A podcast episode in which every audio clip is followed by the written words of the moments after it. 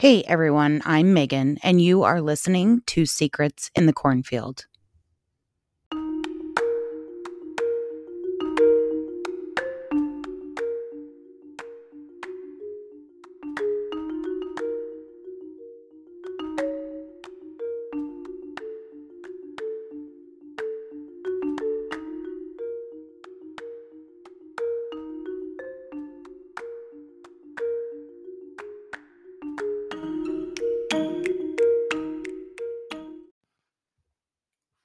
Thanks for joining and welcome back. I just wanted to give a quick update here for those of you that are not on the Facebook page. The show has officially expanded to other platforms. So, aside from Apple Podcasts and Spotify, Secrets in the Cornfield Iowa's Unsolved can now be heard on Amazon Music, Audible, and iHeartRadio. I just want to say thank you all for your continued support of the show, and I hope you continue to listen and share. That's all I have for today, so let's get started.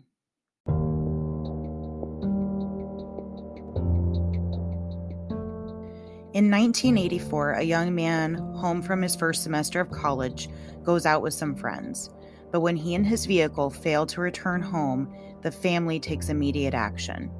Now, almost 39 years later, the family is still looking for the missing pieces of the puzzle. This is the disappearance of Harry Milligan.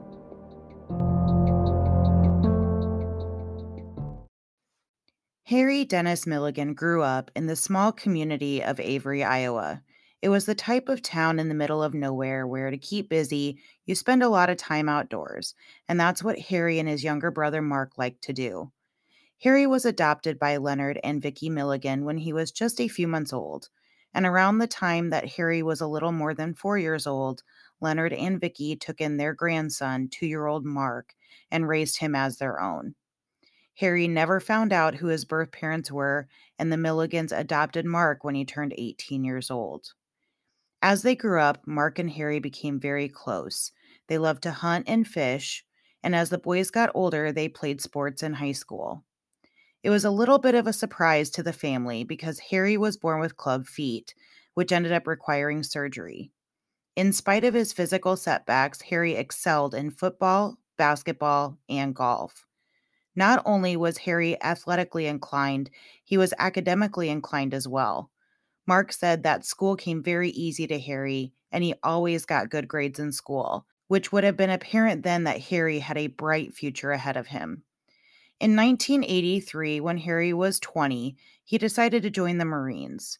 No doubt Leonard was an inspiration to Harry for joining, as Leonard was a war veteran and a former Marine himself.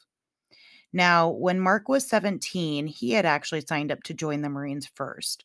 But after he joined, Harry started looking into all the benefits that the military and more specifically the Marines had to offer. Shortly after his interest was sparked, Harry joined with a plan to further his education. So he joined the Marine Corps Reserves so that he could go to college.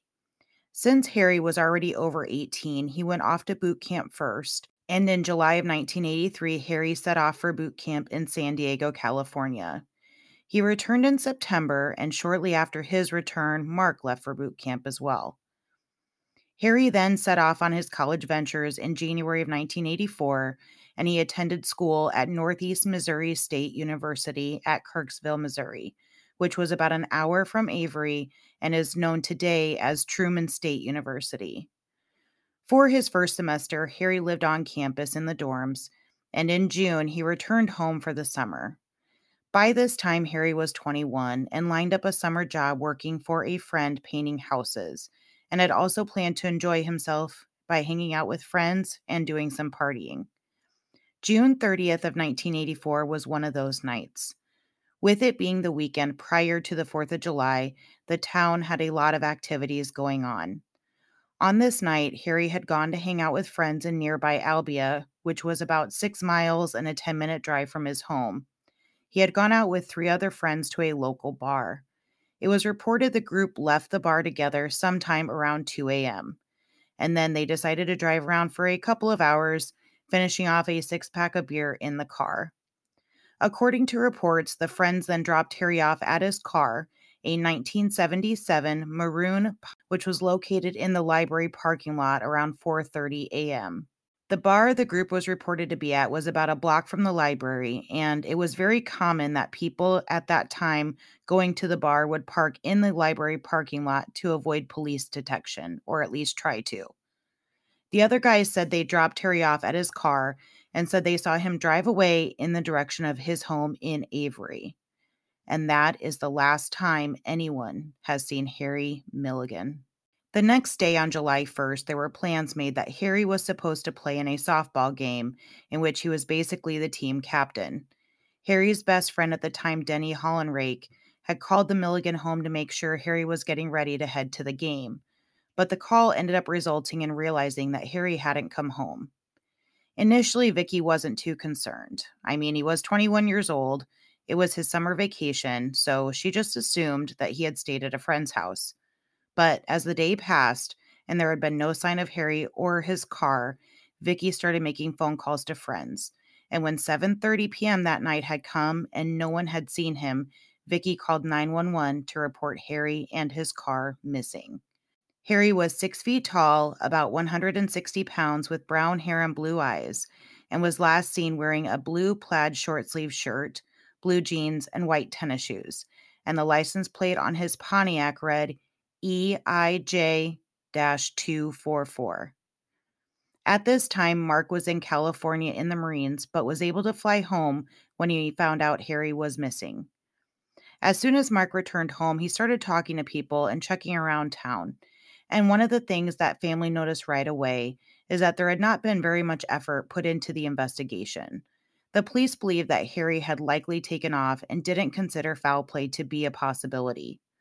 One of the things that the Milligan family has always said from the beginning is that Harry is not the type to just take off, and they were adamant Harry wouldn't have done so. Not only that, what 21 year old leaves with their car and nothing else? All of his belongings were at home.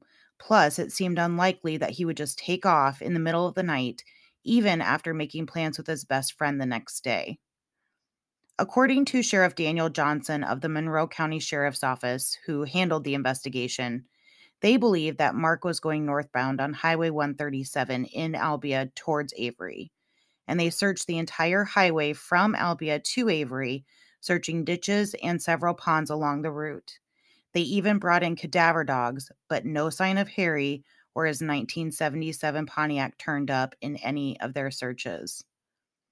On July 17th, 16 days after Harry was reported missing, in the Monroe County newspaper, under scheduled fines listed Harry Dennis Milligan, Albia, failure to use headlamps when required, $22 plus costs.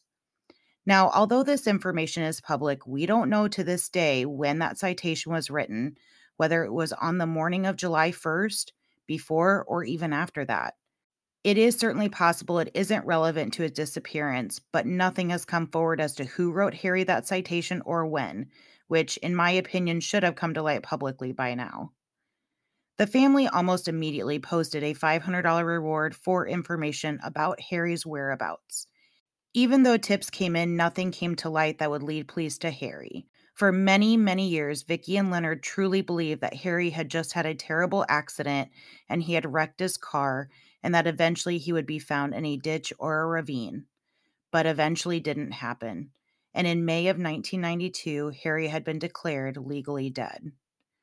Two years later, and 10 years after Harry vanished, in 1994, while still sitting with no answers, Vicky sadly passed away, not knowing what happened to Harry. But this same year, a friend of the Milligan family, who just so happened to be a private investigator, decided to take a look into the case for the family. And as he talked to the friends who were reportedly with Harry that night, their stories began to change. And these changes sparked the interest of Mark Milligan. Since this time, Mark has done everything in his power to find his missing brother, including a lot of media coverage to get answers. Now, one of the things that I stumbled across was in 2016, Mark Milligan had devoted many years to his brother's case and became fed up with rumors surrounding his brother's disappearance. So he made a very lengthy Facebook post about the rumors and Harry's case from what he knew.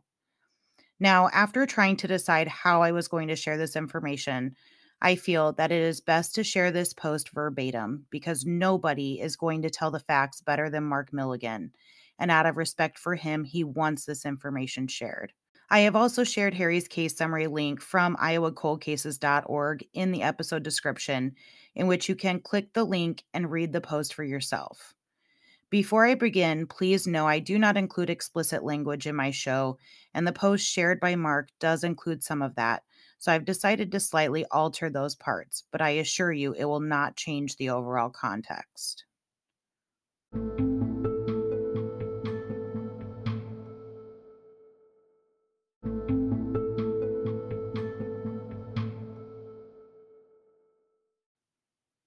Mark's post reads Please share. I think with the new year and the rumors that seem to have spread rather quickly lately, I need to clarify some things with my Facebook friends and family. Before I get into this, which may be rather long, please understand I may offend some people. I may surprise some people. But one thing I am not going to do is pull any punches or try not to hurt any feelings. So if you don't want to know what I think or what I am asking for, then stop reading this now. This is one of the hardest things I've ever had to deal with and has completely torn me up for over 30 years. So I will start with what I know as of recent, and hopefully it clarifies the rumors. What I know is that the ex wife of Jay Owens, I believe Loria, has made claim that she has information regarding Jay Owens being involved in or committing a murder in Albia, Iowa, approximately 30 years ago. I know that this is being looked into by DCI agents. That is what I know as of now. Could it be my brother? Yes. Could it be Tim Ernie? Yes. If you are familiar with this, you know both of these tragic incidents happened within months of each other in Albia. I wish I could tell everyone I had an answer finally, but that is not the case. I am once again left with the same thing I have held onto for years hope that someday there is an answer. I guess that leads to this and the fact that I have tried several different things over the years.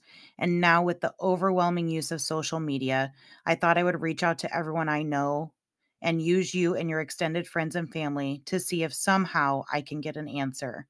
I am clearly asking for help, not opinion, not some preconceived idea of what happened or an assumption. I am strictly asking for facts, things that people know. July 1st, 1984, my brother, Harry Milligan, disappeared from existence in Albia, Iowa, a town of approximately 3,000 people, and it seems that no one knows what happened. At the time of his disappearance, I was on active duty in the Marine Corps, so I do not know the events that led up to this Saturday night, early Sunday morning, other than what I have been told. So that is why I am asking for help. I'm going to put out all the information that I know or have been told. I'm going to put out all of the opinions and misnomers that have been told to me and see if I can obtain more useful information and also hopefully stop some of the formed opinions and rumors. So, like I said, if I mention a name in my opinion and it offends you, tough. It is mine and I will own it and defend my opinion. Here is what I think I know. My brother was at the bar Waterworks owned and operated by Mike Stocker, located on North Main Street in Albia. I know that he was drinking and playing poker that night at the bar. It is my understanding that he did rather well that evening, taking several hundred dollars from Mike Stocker and the others, unknown to me but would like to know, and closed the bar. I know he left that bar with what I had been told was Steve Rockwell and Jeff Adler. I was told that they purchased a six pack of beer to go and got into Steve Rockwell's car and drove around finishing those beers. I was told that at approximately 3 o'clock a.m., Harry was dropped off back at his car parked in front of the bar on Main Street facing north, and that he was observed by at least Steve Rockwell getting into his car. It is unclear, and I do not know if Jeff Adler also got out of the car or not. It may be that I was told, but I do not recall ever being told. I know that I was told that Steve then saw Harry start his vehicle and start to drive north, which would be in the direction of home since we lived in Avery, Iowa. That is the last time my brother was ever seen that I know of, other than years later, an individual, Raymond Ostermeyer stated that he possibly saw Harry's vehicle going south in town at some point that early morning. So, very limited information as you can see from the night's events. Things I would like to know Who saw Harry at the bar that night, and was he playing cards? If he was playing cards, who all was playing? Was he winning, and were there any persons that could have had hard feelings or was upset? Who may have seen him leave the bar that night, and was he with Steve Rockwell and Jeff Adler? Did anyone see them return to the bar, and where exactly was his car parked that night? Did anyone see him leave in his car and was anyone with him? Who was the bartender that night and did anyone stay after to clean the bar or continue to drink? I need to explain one thing that has always struck me as very strange since this night. First of all, after I returned and began to search and ask questions, I want everyone to know that Steve Rockwell has spoke with me in regards to what transpired that night. He has also stayed in contact with mom and dad for several years trying to help them out. But what I find strange is that Jeff Adler has never spoken to me or my parents in regards to this night, nor has he ever made himself available to speak with law enforcement that I am aware of. I know I have a copy of the case file, and nothing in regards to that is in there. When I was in Albia looking and talking to people, every time I entered a place where he was at, he would leave. This I find very strange. To be very honest, the entire investigation was minimal because it was a 21 year old male, and I personally do not believe it was taken serious at the time it happened. Now, two rumors and such that has been told to me over the 30 years and my opinion of them. Again, if you don't want to hear my opinion now, would be the time to stop reading. Number one, my dad, Leonard, killed him and buried him and the car in the house on our property in Avery. Absolutely not true. Most people don't understand that Harry was adopted and the life and soul of my dad's, just as most people don't understand that Leonard, I refer to as dad, is actually my grandfather that raised me, absolutely something he would not do. Number two, my mother, Vicky, killed him because they argued on occasion. Absolutely not true. Most people don't understand that my dad worked on the railroad and was away from home a lot because of work. So, mom was the disciplinarian in the house. We were teenagers. Arguments happened. Enough said. Did not happen. Number three, Harry decided to just leave. Highly unlikely. If you knew his situation, he had it made. He was very intelligent going to college at NMSU in Kirksville was in the Marine Corps Reserve and came home every weekend to party, etc., with his friends, as he was this night. Number four, he was involved in some top secret thing in the military and they moved him away. Really? Then I don't think that they would have declared him as a deserter at one point and made us jump through all sorts of hoops in regards to other issues. Those are the opinions that have been told to me personally that I absolutely know to be nothing but stupid people's imagination running crazy but now to things that makes more sense but has never been able to be substantiated or proven to be a part of his disappearance. Number 1, Harry was mistakenly killed by some unknown person or an individual with the nickname Flame that was actually intending to kill Doug Maddie. It was explained to me that there was a serious drug debt owed by Maddie and that this person was sent to collect the debt or kill Maddie, and he mistook Harry as being Doug. My opinion is that this is a possibility, and since Doug and Harry were friends, Harry was no angel and partook in some drug use. And of course, well, Doug Maddie. Enough said. Him and I have a history. He knows my opinion of him and what he does. However, it should be known he has never been questioned or volunteered any information. Number two, it was rumored that during this supposed card game that night at the bar, Harry took a considerable amount of money from Mike Stalker, and he was very upset. I have been told that Mike or someone Mike paid was waiting on Harry to return to his car that night. That is who killed Harry. I was told that the car was then buried since Stalker had family with the capability and equipment to make that happen. My opinion is that this is a possibility. I knew Mike Stalker and I was no angel at that time and frequented the I knew Mike Stalker and I was no angel at that time and frequented the bars myself. I knew that beer was not the only thing being sold out of the bar. Part of why I question who all worked there or was there after hours is because years later, Steve Townsend made a very clear comment to my wife one night at McGee's bar as he looked at me How much do you think it would cost to make someone disappear? She really didn't reply, and he stated something to the effect I have done it before for less than $500. Might not be a cop now if she would have told me that comment at the time and not waited till we were home. But then again, Steve's Townsend, he also knows my opinion. Enough said.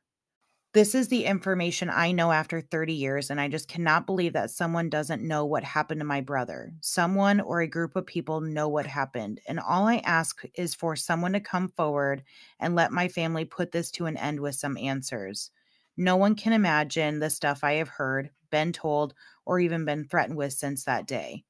Everyone knows I'm a cop, have been for almost 20 years. I have been told numerous times by persons I was dealing with on a professional level that they wish it had been me instead of him. Really stupid people. You don't think I have thought that too after watching what my mom and dad have gone through.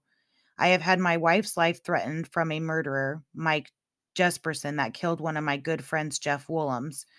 When he sent word from prison if I didn't quit messing with his son, she would come up missing like Harry. He also made claims of knowing what happened but would never tell.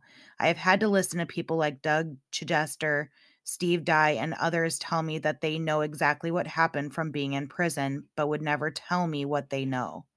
All I know is that I will never quit looking, never quit asking, never quit hoping for an answer. All I ask is if you know or think you know something, please contact me or the Monroe County Sheriff's Office with the information that you have. You never know how it could help. Thanks for caring and reading my post.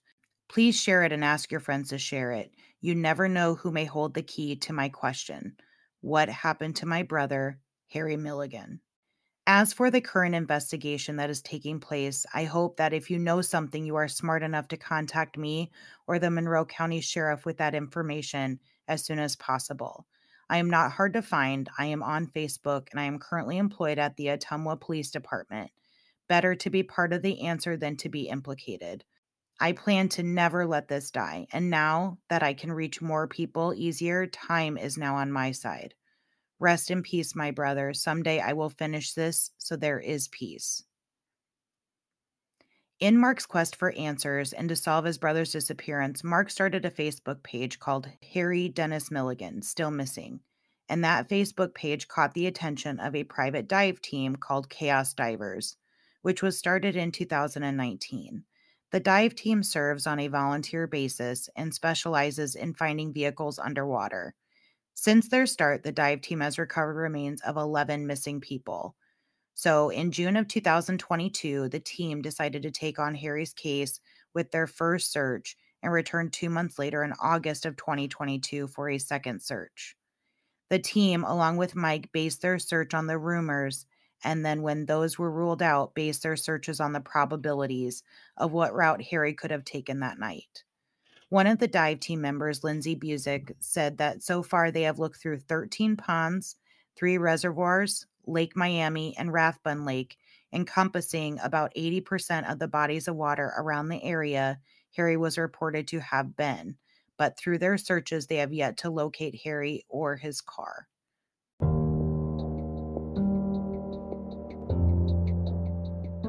It is not clear whether Harry's disappearance was a result of drinking and driving, resulting in a tragic accident, and he just hasn't been found, or a more sinister chain of events took place that morning on July 1st of 1984.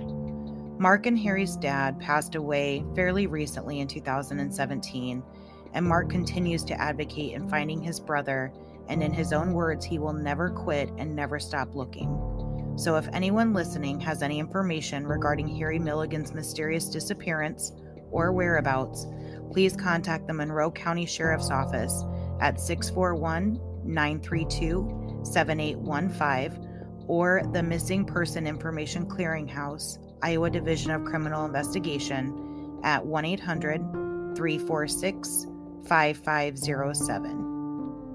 Thank you for listening to Secrets in the Cornfield. Tune in in two weeks for a new episode. Sources for this episode can be found in the episode description. You can follow and listen to Secrets in the Cornfield Iowa's Unsolved on Spotify, Apple Podcasts, Amazon Music, Audible, and iHeartRadio. You can join the Facebook group by going to Secrets in the Cornfield Podcast. And if you have any information you'd like to share, you can email me at sitcpod at gmail.com. Please continue to share these cases in hopes of finding answers for families and providing a voice